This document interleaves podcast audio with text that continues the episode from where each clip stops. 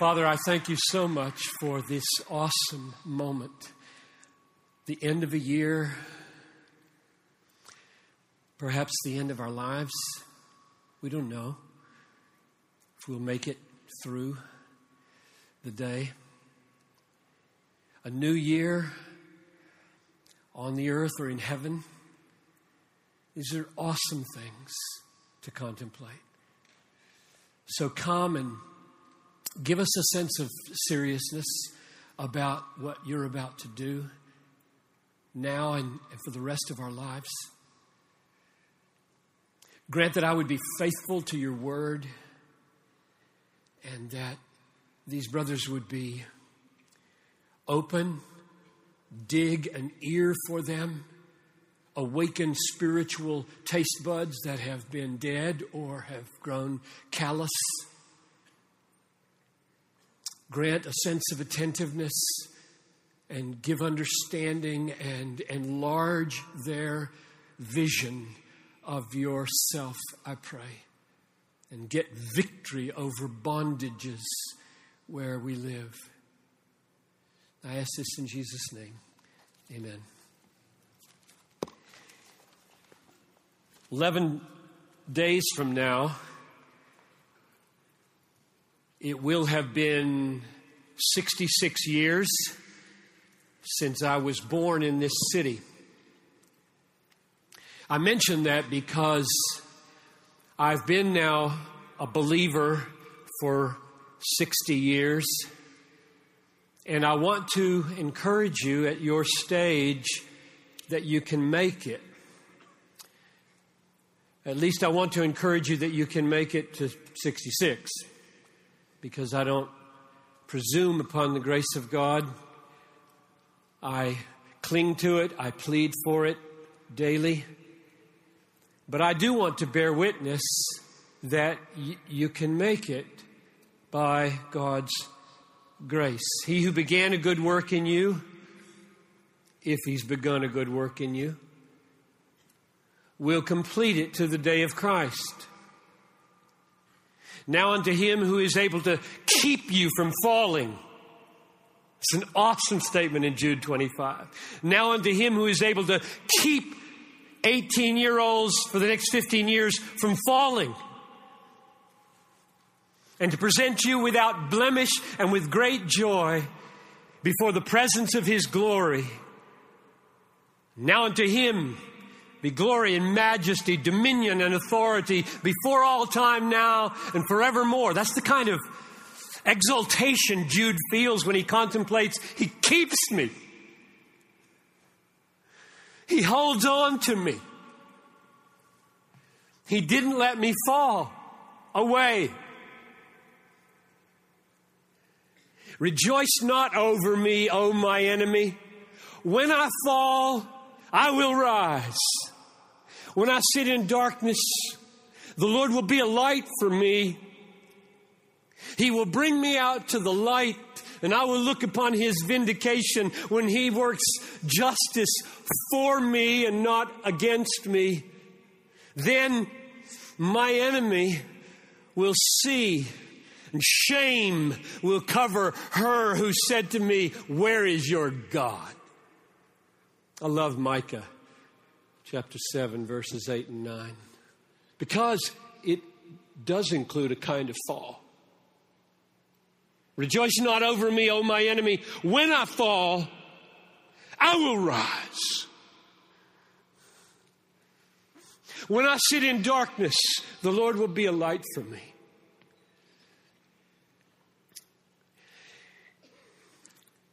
I want to be helpful.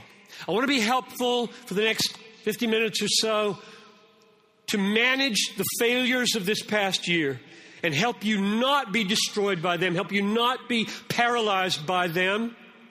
And I want to be helpful for the next year or 60, 70, 80. That God will empower you to fight the fight of faith every day so that you can say, when you're standing in my place here, He kept me. He has not let me down. He has been faithful to me.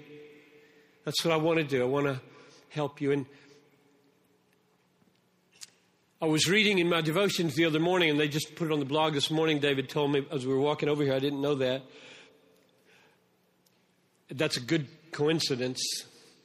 That after the resurrection, Jesus was amazingly eager to have a restored relationship with all of his 11 disciples that had forsaken him. It says in Mark 14 11, they all forsook him. So, did you do that this year? Did you walk away? You did. Some of you did. You just walked away. I'm done with it. I don't care anymore. It's too hard. It's not paying off. I'm just out of here as far as the Christian life goes. And that's what they had done. At his hour of greatest sorrow, they left him.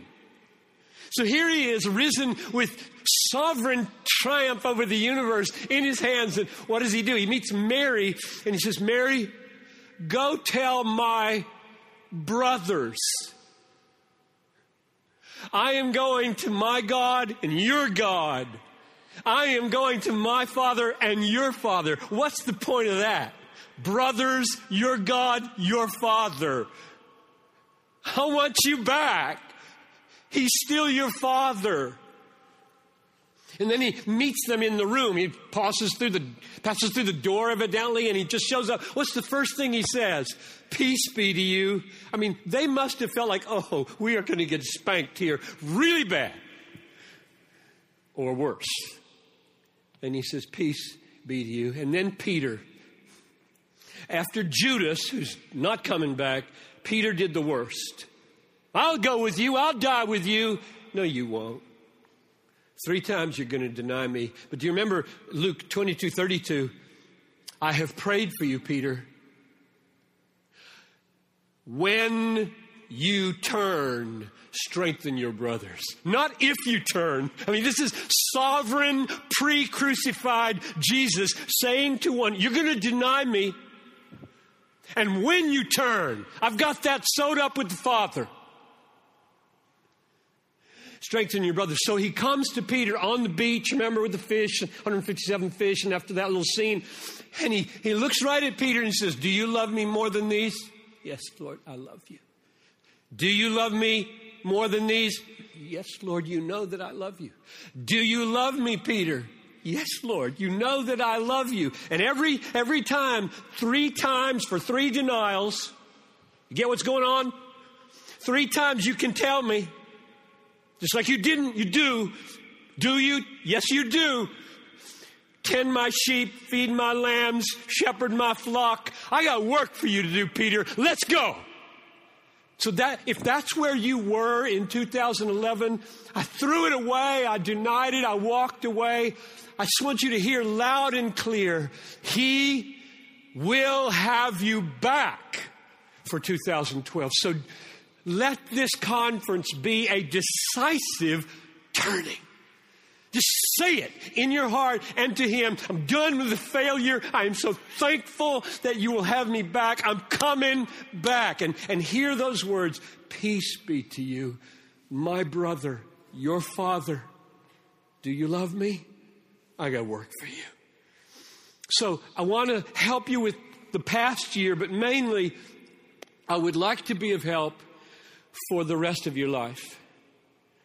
I would like to be of help in the fight of faith, which is every day, and in particular, the fight against lust or the bondage to pornography or the bondage to masturbation or the bondage to sleep with your girlfriend or whatever form, this whole physical thing over here, which is designed by God to be a good and beautiful thing, just holds you like a slave. I would like to help you with that. And I'm going to do it in a way that might be a little different. I'm going to tell you a story of a man's life, namely Augustine. Augustine was born when? 354, I think, AD, so 1600 plus years ago. And he was in bondage to lust for 16 years, had a concubine all that time, had a son to her, never married in all of his life, just had sex every day for till he was 32 years old. And the reason I want to tell you this story and go into his soul with you is because stories sometimes have an unusual power. Examples of people that have failed and God rescued them have power. And secondly, because his way of getting free was that a sovereign joy, that's his phrase, a sovereign joy severed the root of the pleasures of sin. They lost their power not by a direct assault, but an indirect assault. Namely, not an assault on, I'm not turning it on, I'm not clicking the mouse, I'm not pushing the button, I'm not going her again. Instead of that, which is good, over here was, I'm coming and I must have more of this. So that's what I want to do. I want to take you there. And I, I printed out an email that I got Monday, 22nd of November 2010 from a man whom I won't name. And I'm going to read it to you to show you what I hope happens. Now, he does refer to one of my books. I'm going to direct you to an, another book. The point here is not that he got help from a particular book. The point is the kind of help he got, which he could have gotten better, and he later realized from Augustine than from me. So I'm directing all of your attention to Augustine. I'm going to mention a book of Augustine's in particular. I'm going to tweet this afternoon at 2 o'clock where to get it, how to get it, what translation to get. Here's the, here's the experience. A battle began raging in my heart from the time I was 13 years old, and it continued with shame into my earliest days as a Baptist, at a Baptist seminary. I had given myself to the pursuit of pornography as a teenager, and my pursuit of it continued through Bible college and well into my adult years. I have vivid memories of being sprawled on the floor, face down before God, asking the Almighty to drive the insane pursuit of death from my heart. I purchased books, sought counsel, scoured the Bible as if it were an encyclopedia, searching for the trick of my deliverance. About midway through seminary, one of your books was casually introduced to me during a lecture in a seminary by a seminary professor, The Pleasures of God. Something about the title resonated with me, and I left class one afternoon set on purchasing it. That day was the dawn of a new beginning to me. Let me pause here. The Pleasures of God is not a book about sex at all except that everything about God is about sex. It's just about how can you help someone get a bigger vision of God and what He's really like. And so the book unpacks what God takes pleasure in because you can judge a person's character by what they delight in. And so if you know what God delights in, you can know more of His character. And knowing more of His character, you'll be shaped into it and be indirectly freed from these bondages that hold us. So that's, that's what's going on here. It was different than any other book I had purchased, and I began painstakingly to soak in the truth presented on each page. Your sermon series on Ruth awakened me to a sovereign God who was plotting for my glory. The words of Ruth changed me and began to transform my thinking. Pornography was the fruit of a far more sinister sin. In the months and years that followed, the Lord introduced me to the power of a new delight.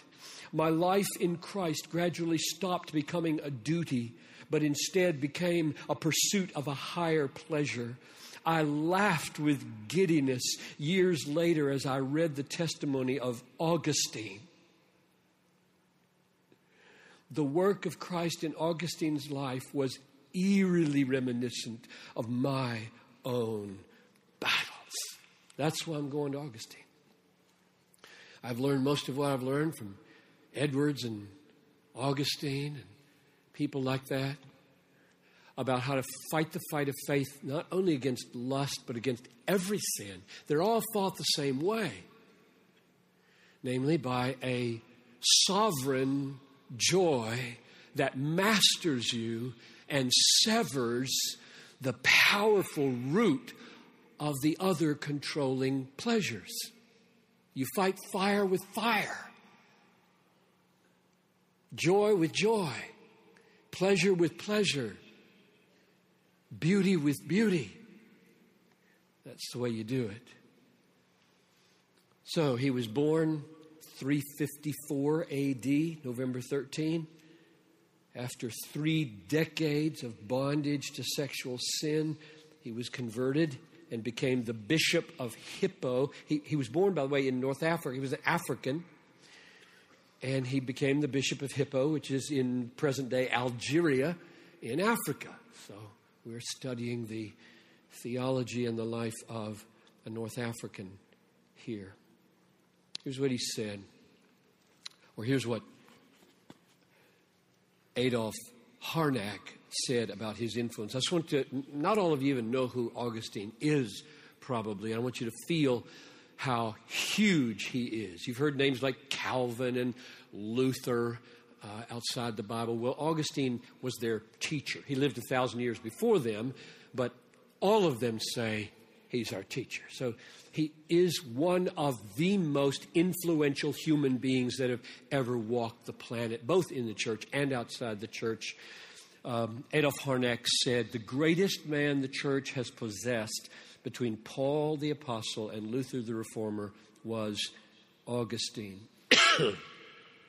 he entered the church and the world as a revolutionary force and not merely created an epoch in the history of the church, but determined the course of its history in the West up to the present day. He had a literary talent second to none in the annals of the church. And Warfield said the whole development of Western life in all its phases was powerfully affected by his teaching. After Jesus and Paul, Augustine of Hippo is the most influential figure in the history of Christianity. So, just if, if those are even close to the truth, what you're seeing is that a man who lived in absolute bondage to sex for 32 years was then used by God to be the most influential Christian outside the Bible ever. That's amazing we should be hopeful.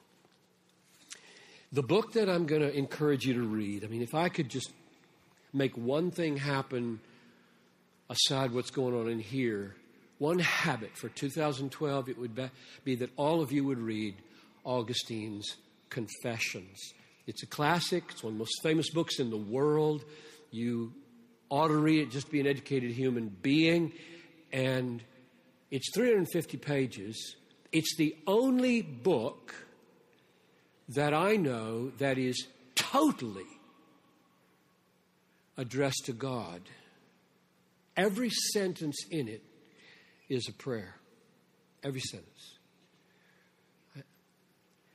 I'll say more about that in a minute, but it is unique and has unusual power. So get it, you know, it cost you $7.50 at Amazon this afternoon if you go there. And if you're a prime person, it won't even cost you postage. So if you want to know what translation I recommend, you can ask somebody who does Twitter after 2 o'clock this afternoon. As I grew to manhood, he wrote in that book, I was inflamed with desire for an excess of hell's pleasures. My family made no effort to save me from my fall by marriage. Their only concern was that I should learn how to make a good speech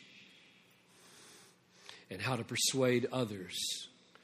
So at 16, he leaves his city of Thagast and heads for Carthage. And his mother, Monica, who is famous for praying for him all these years until he's converted at age 32, she says goodbye to him and pleads with him not to commit fornication, especially with another man's wife. That's what she ends her farewell with. So he says, I went to Carthage where I found myself in the midst of a hissing cauldron of lust. My real need was for you, my God, who are the food of my soul. I was not aware of this hunger. So he took a concubine and had her on the side for the next 15 years, had a son, Adeodatus, I don't know how to pronounce it, and uh, it's tragic what became of them, but I'll let that story go for another time. Now, here we are. He's 30 years old. So I'm skipping all that dissolution. You can just use your imagination, or maybe you shouldn't, for what he was doing all that time. He moved to Milan, Italy, when he was 30 years old. And there he came under the influence of Ambrose, a pastor. And he attended mainly for literary reasons, because Ambrose was just a good speaker. And he sat under his ministry week in and week out until God took him. So I'm going to read you the account that he wrote in the Confessions of what I think we could say is one of the most important days in church history. Maybe one of the most important days in world history, given the effect that Augustine had on the church and the church has on the world. So, what's happening now and what could happen for you? I'm just thinking of those of you for whom this has not happened or, or some form of it. That as I read this, it's about a page, page and a half long as I read this account of his conversion and how God did it, you might feel the Holy Spirit moving in your heart, mind, and body, beckoning you out of the bondages in which you live in a similar way. So listen prayerfully. Ask God to use it that way. So the day comes um, and he is um, with his friend uh, Alypius in a, in a garden, and they're talking about the impossibility of, of purity, sexual purity in particular. There was a small garden attached to the house where we lodged. I now found myself driven by the tumult in my breast to take refuge in this garden where no one could interrupt that fierce struggle in which I was my own contestant. I was beside myself with madness that would bring me sanity. I was dying a death that would bring me life.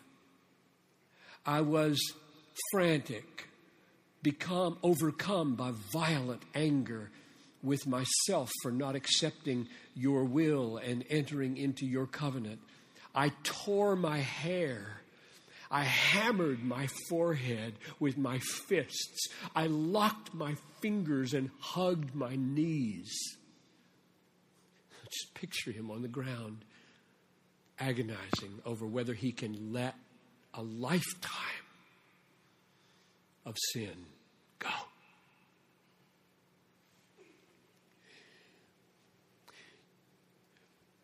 The battle became pretty clear for him between the beauty and pleasure of sexual lust versus chastity or continence with Christ. I was held back by mere trifles. They plucked at my garment of flesh and whispered, Are you going to dismiss us? From this moment, we shall never be with you again, forever and ever. And while I stood trembling at the barrier on the other side, I could see chaste beauty, the beauty of continence in all her serene, unsullied joy as she modestly beckoned me to cross over and, and to hesitate no more. She stretched out loving hands to welcome and embrace me. So now the battle has come down to these, these trifling clutches. You will never have us again. So, pornography, for example. I mean, I'm sure it has said that to you. You're going to make a decision never to see me again. Really? Really? Brothers, that is possible. I bear witness. That is possible feels impossible. It is not. So they're clutching at him. These, these trifles, as he called these, these, these fangs in his in the garment of his flesh. And over a river is this beautiful woman called chastity or continence. Who will win? It's beauty against beauty. It's joy versus joy. There's no victory here about no, no, no, no. That's not victory. Crossing that river into the arms of godliness and Christ, that's victory.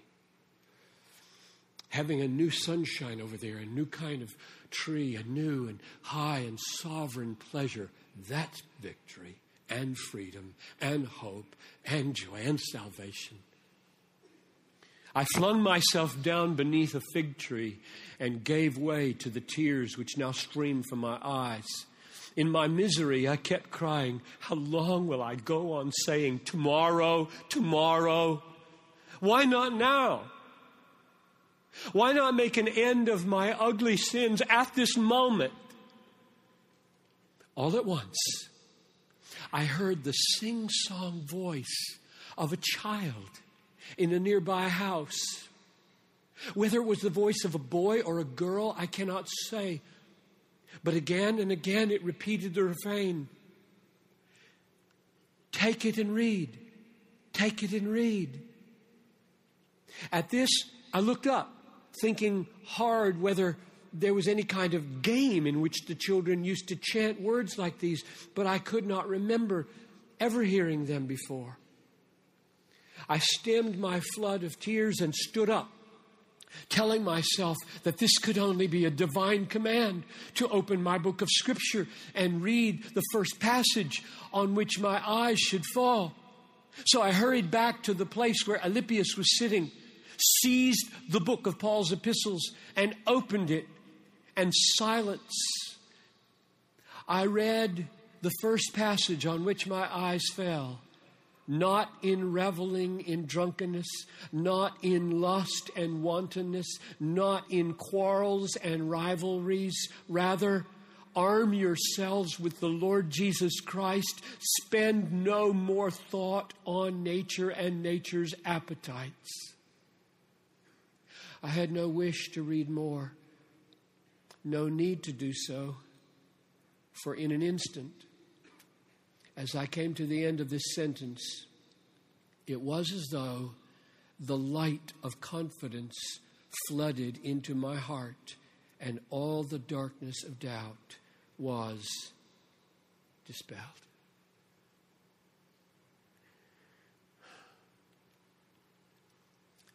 And then, at age 32, he turned and never went back. His choice not to marry may not have been the wisest choice. Marriage is a beautiful thing, sex is a beautiful thing. But given what he had endured, I, I sympathize with his choice. I, I don't want you to become Platonists who solve the problem of the sinful use of the body by no use of the body. I, I, that's not my goal. It was his choice. I will, I will just never go there. And he lived a chaste and celibate life until the end and became the Bishop of Hippo, not by his own choice, but because people saw him soaring in godliness and in effectiveness of communication about the sovereignty of grace, and, and they made him. And he was there until he died, I think age 75. Oh, brothers, there's hope for you. It really is. So he was converted and began to think it all through. That's the way it happens, isn't it? you think your theology comes before your experience, and often it does, but often your theology is an effort to understand what has God been doing? What has God done to me? How did he do that? I want to understand this because I have to I would like to help other people. So I want to take you in a few minute tour of his his theological reflections on how did that happen? What did he do to me? Augustine's arch opponent from then on was a British bishop named Pelagius, lived in Rome. Uh, you may have heard the term Pelagianism somewhere in your reading or studies. Pelagianism from Pelagius, Augustinianism from Augustine are two radically different views of our nature, who we are since Adam, and how we come into fellowship with God and live successfully there. Two radically different views. Pelagius did not believe in original sin the way Augustine did. That is, he didn't believe that our minds are so darkened by sin and our wills are so bent by sin and our emotions are so enslaved by sin that we couldn't on our own break free into faith and godliness. He said, You, you can't. And Augustine said, No way can you break free on your own without a sovereign intervention of God's grace in your life. And, and his whole life was spent trying to understand what's that like? How do, how do you experience that? What is sovereign grace? What is it? How do you experience it? How do you taste it?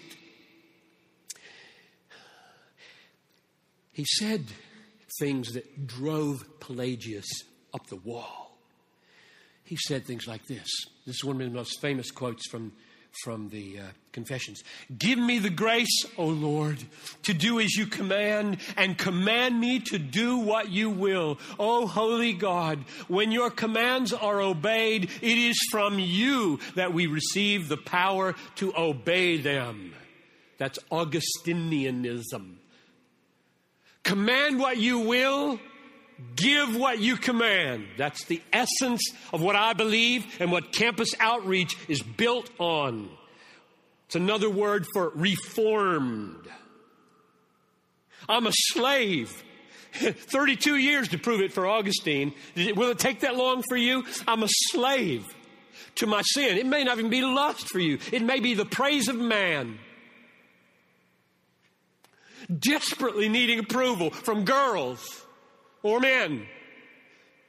Enslaved to always be a second hander, looking for, please like me, please praise me, please accept me, governing all your behavior to avoid anything other than that. That's slavery. So I don't know what your slavery is, except you're male, and I'm assuming you got issues with sex. So we're all slaves. How will we be free? Not Pelagius's way. Let me try to describe freedom, Augustinian and Pelagian. Because we had, we had our backup about freedom. Oh, free will. I got my free will. Okay, here's what a Pelagian says freedom is. Here's God and godliness, and here's sin. For Pelagius, freedom is right here, poised in perfect equilibrium, containing the power to go this way or that way. That's freedom. There's sin, there's God, I'm here. Augustine looks at that and says, that doesn't exist in the universe, and it shouldn't, and I don't want it. I'm either here or I'm here. I'm not poised in equilibrium. And my goal is not to be there. He said some amazing things. I just wrote them down again last night. I was just blown away by the fact that he describes free will or he describes the, the wrestling with choices, okay? Evil, good. Satan, God. Unbelief, belief. The wrestling here, he said, I don't want to live there. Wrestling with choices is a necessary evil in a fallen world, he says, until the day come when discernment and delight in godliness are one. You get that?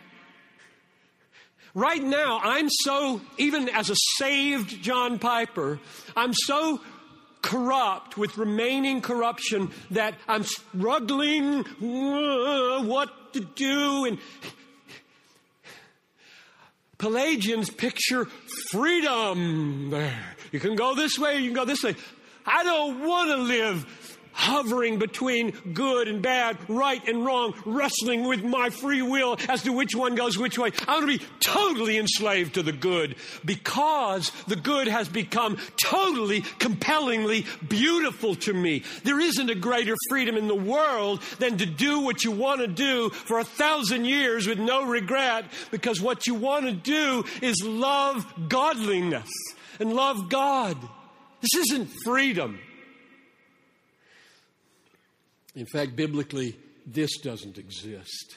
You read Romans 6. We are enslaved to sin or we are enslaved to God.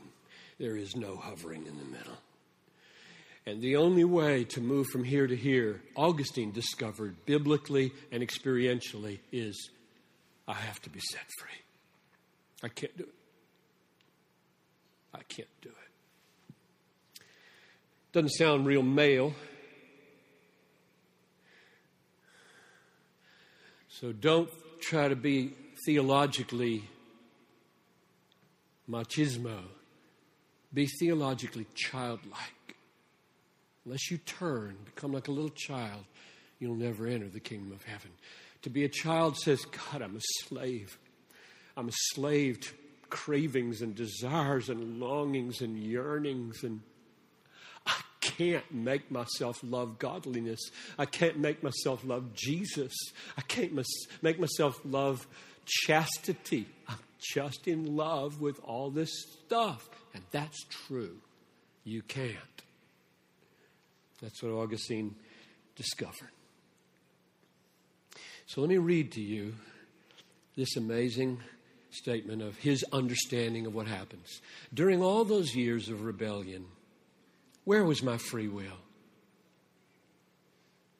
What was the hidden secret place from which it was summoned in a moment so that I might bend my neck to your easy yoke, O Lord? How sweet all at once it was for me to be rid of those fruitless joys which I had once feared to lose. You drove them from me, you who are the true, the sovereign joy. Now, that phrase captured me years ago. I put it in the title of a book. I love that phrase. I mean, can you imagine anything better than to be set free not by sovereign wrath or sovereign anger or sovereign severity, but sovereign joy? Meaning, well, let's keep reading and see. You drove them from me and took their place. You who are sweeter than all pleasure, though not to flesh and blood. You who outshine all light, yet are hidden deeper than any secret in our hearts. You who surpass all honor, though not to the eyes of men who see all honor in themselves. O oh Lord, my God, my light, my wealth, my salvation. The way grace works, according to Augustine, and he's right about this, biblically true, is that grace is God's giving us a sovereign joy in Himself that triumphs over the pleasures of sin. Grace is God's giving us freely, powerfully, a sovereign joy in Him that is superior to the pleasures of sin and thus severs the root of their power. Any other way to try to get free results in despair or legalism. Either you fail in despair or you succeed and beat everybody up with your self righteousness. But if you are set free by a blood bought, Christ exalting, sovereign joy. Nobody boasts about enjoying a hot fudge sundae. You might boast about eating asparagus, but not about eating a hot fudge sundae. Like, I finished it. I finished the whole thing. I mean, you wouldn't. well, it's good. It's good. You, you don't boast when you do what you want to do. You boast if you do really hard things and people admire you and pity you because you sacrifice so much. So if you're set free by God's sovereign, supreme, superior joy, you're not only free from, you now, go back to my little freedom illustration, you're not here hovering. You are increasingly, and it's only partial in this life, increasingly satisfied by what's good and beautiful and holy and God exalting, which means you can do what you want to do. That's freedom. And one of these days, this is why I, I want the second coming yesterday. You know what's going to be best about the second coming after seeing Jesus? Not sinning anymore, not even battling sin anymore, not even feeling the slightest inclination to any sin anymore. Can you imagine a more magnificent freedom than to do what you want to do for a billion years every morning? every night. And it gets better and better because you just see more and more of Him. Augustine penetrated to the bottom of his own soul and the bottom of the Bible when he realized every man, this is a quote now, every man, whatsoever his condition, desires to be happy. There's no man who does not desire this and each one desires it with such earnestness that he prefers it to all other things. Whoever, in fact, desires other things desires them for this end. If that's true, it is, I believe, then the battle for godliness is the battle for joy. You try to deny your quest for joy, you deny that you're a human being. God made you to be happy. You want to be happy like you want to eat. Who has it in his power, he said? Who has it in his power to have such a motive present to his mind that his will shall be influenced to believe? Who can welcome in his mind something which does not give him delight? Who has it in his power to ensure that something that will delight him will turn up? Or that he will take delight in what turns up?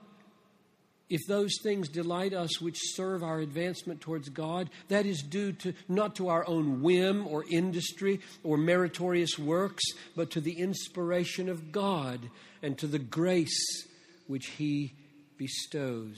So, saving grace, sanctifying grace, converting grace for Augustine is God's giving us a sovereign joy in God that triumphs over other joys. we can be free. And He gives us that gift now, now in measure. That's why I began by saying, I want to help you with the fight of faith, not the drift of faith or the coasting of faith in 2012. It will be a fight.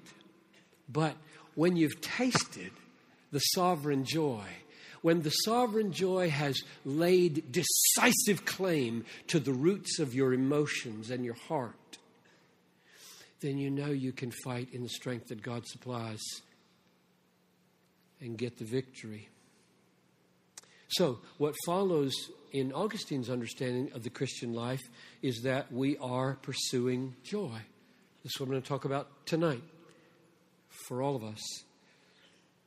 All of life is the pursuit of maximum pleasure in God. Here he's talking again. The soul of men shall hope under the shadow of thy wings. They shall be made drunk with the fullness of thy house, and the torrents of thy pleasures thou wilt give them to drink. For in thee is the fountain of life, and in thy light we see light. Now, I'll keep reading here, but listen. One of the reasons that this is not landing on some of you with any effect at all not stirring or moving or quickening or awakening anything, is because your capacities for longing have shriveled up. Matt Chandler was sitting here on his stool yesterday and said some unbelievably wise words about he he said this is the most entertained generation in the world history of the world, and you have universal access, it's all on your phone, to all the information in the world, which means you can titillate yourself with anything, anytime you want, and you're all bored, he said. And I was sitting right here and I thought, I bet they don't think they're bored. I bet they think they have instant access to non boredom right here all the time. And then he said, and the tragedy is, You've got enough here to deceive you so that you don't realize you are bored. That's profound. I hope you thought about that. So, what I, right here in the middle of this quote that I'm reading, Augustine is assuming something really scary and really terrible about this room right now. Namely, that there are people in this room that are so not, not, not numbed so much as the the capacity for thrill, the capacity for magnificent pleasures has just gotten smaller and smaller and smaller because you're getting it here, here, here. These are really teeny by and large teeny pleasures. You get a news thing, that's teeny, and a sex thing, that's teeny, a little YouTube clip that's funny, that's teeny. Just on and on. Entertain, entertain, entertain, entertain, entertain, entertain, entertain each other with texting. And, and it just shrinks and shrinks and shrinks.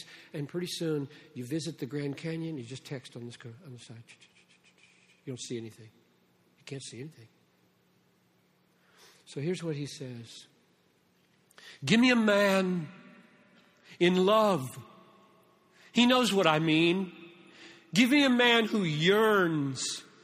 Give me one who is hungry.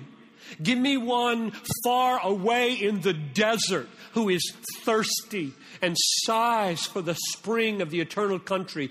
Give me that sort of man. He knows what I mean about sovereign joy. But if I speak to a cold man, he just does not know what I am talking about. And if you're in that category, I think you should you should right now be crying out in your heart, Oh God, don't let me be that man. Which leads me to prayer. If you say, okay, all right, if this is the battle, if the battlefront is the battle to experience a sovereign joy that severs the root of all other sinful, all sinful pleasures, then what do I do? Is there anything I can do? Or do I just lie in my bed and wait for sovereign joy to show up? And, and the answer is that you pray like crazy. And that you expose yourself to as many displays of God's greatness as you can, which is why I'm urging you to read Augustine's Confessions. You pray, you cry out to God. Prayer and the display of God. What do I love then? This is Augustine's effort. I'm almost finished. This is Augustine's effort to help you experience God with such joy that it conquers.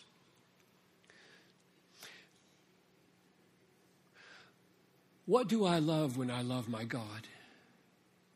Not the sweet melody of harmony and song, not the fragrance of flowers, perfumes, and spices, not manna or honey, not limbs such as the body delights to embrace. It is not these that I love when I love my God.